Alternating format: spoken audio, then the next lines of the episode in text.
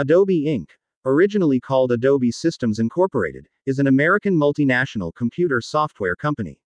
Incorporated in Delaware and headquartered in San Jose, California, it has historically specialized in software for the creation and publication of a wide range of content, including graphics, photography, illustration, animation, multimedia, video, motion pictures, and print. The company has expanded into digital marketing management software. Adobe has millions of users worldwide.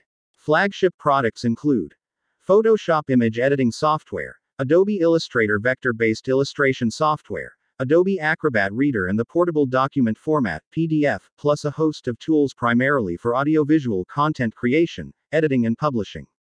The company began by leading in the desktop publishing revolution of the mid 80s, went on to lead in animation and multimedia through its acquisition of Macromedia, from which it acquired animation technology Adobe Flash, developed InDesign and subsequently gained a leadership position in publishing over Quark and PageMaker, developed video editing and compositing technology in Premiere, pioneered low code web development with Muse, and emerged with a suite of software for marketing management.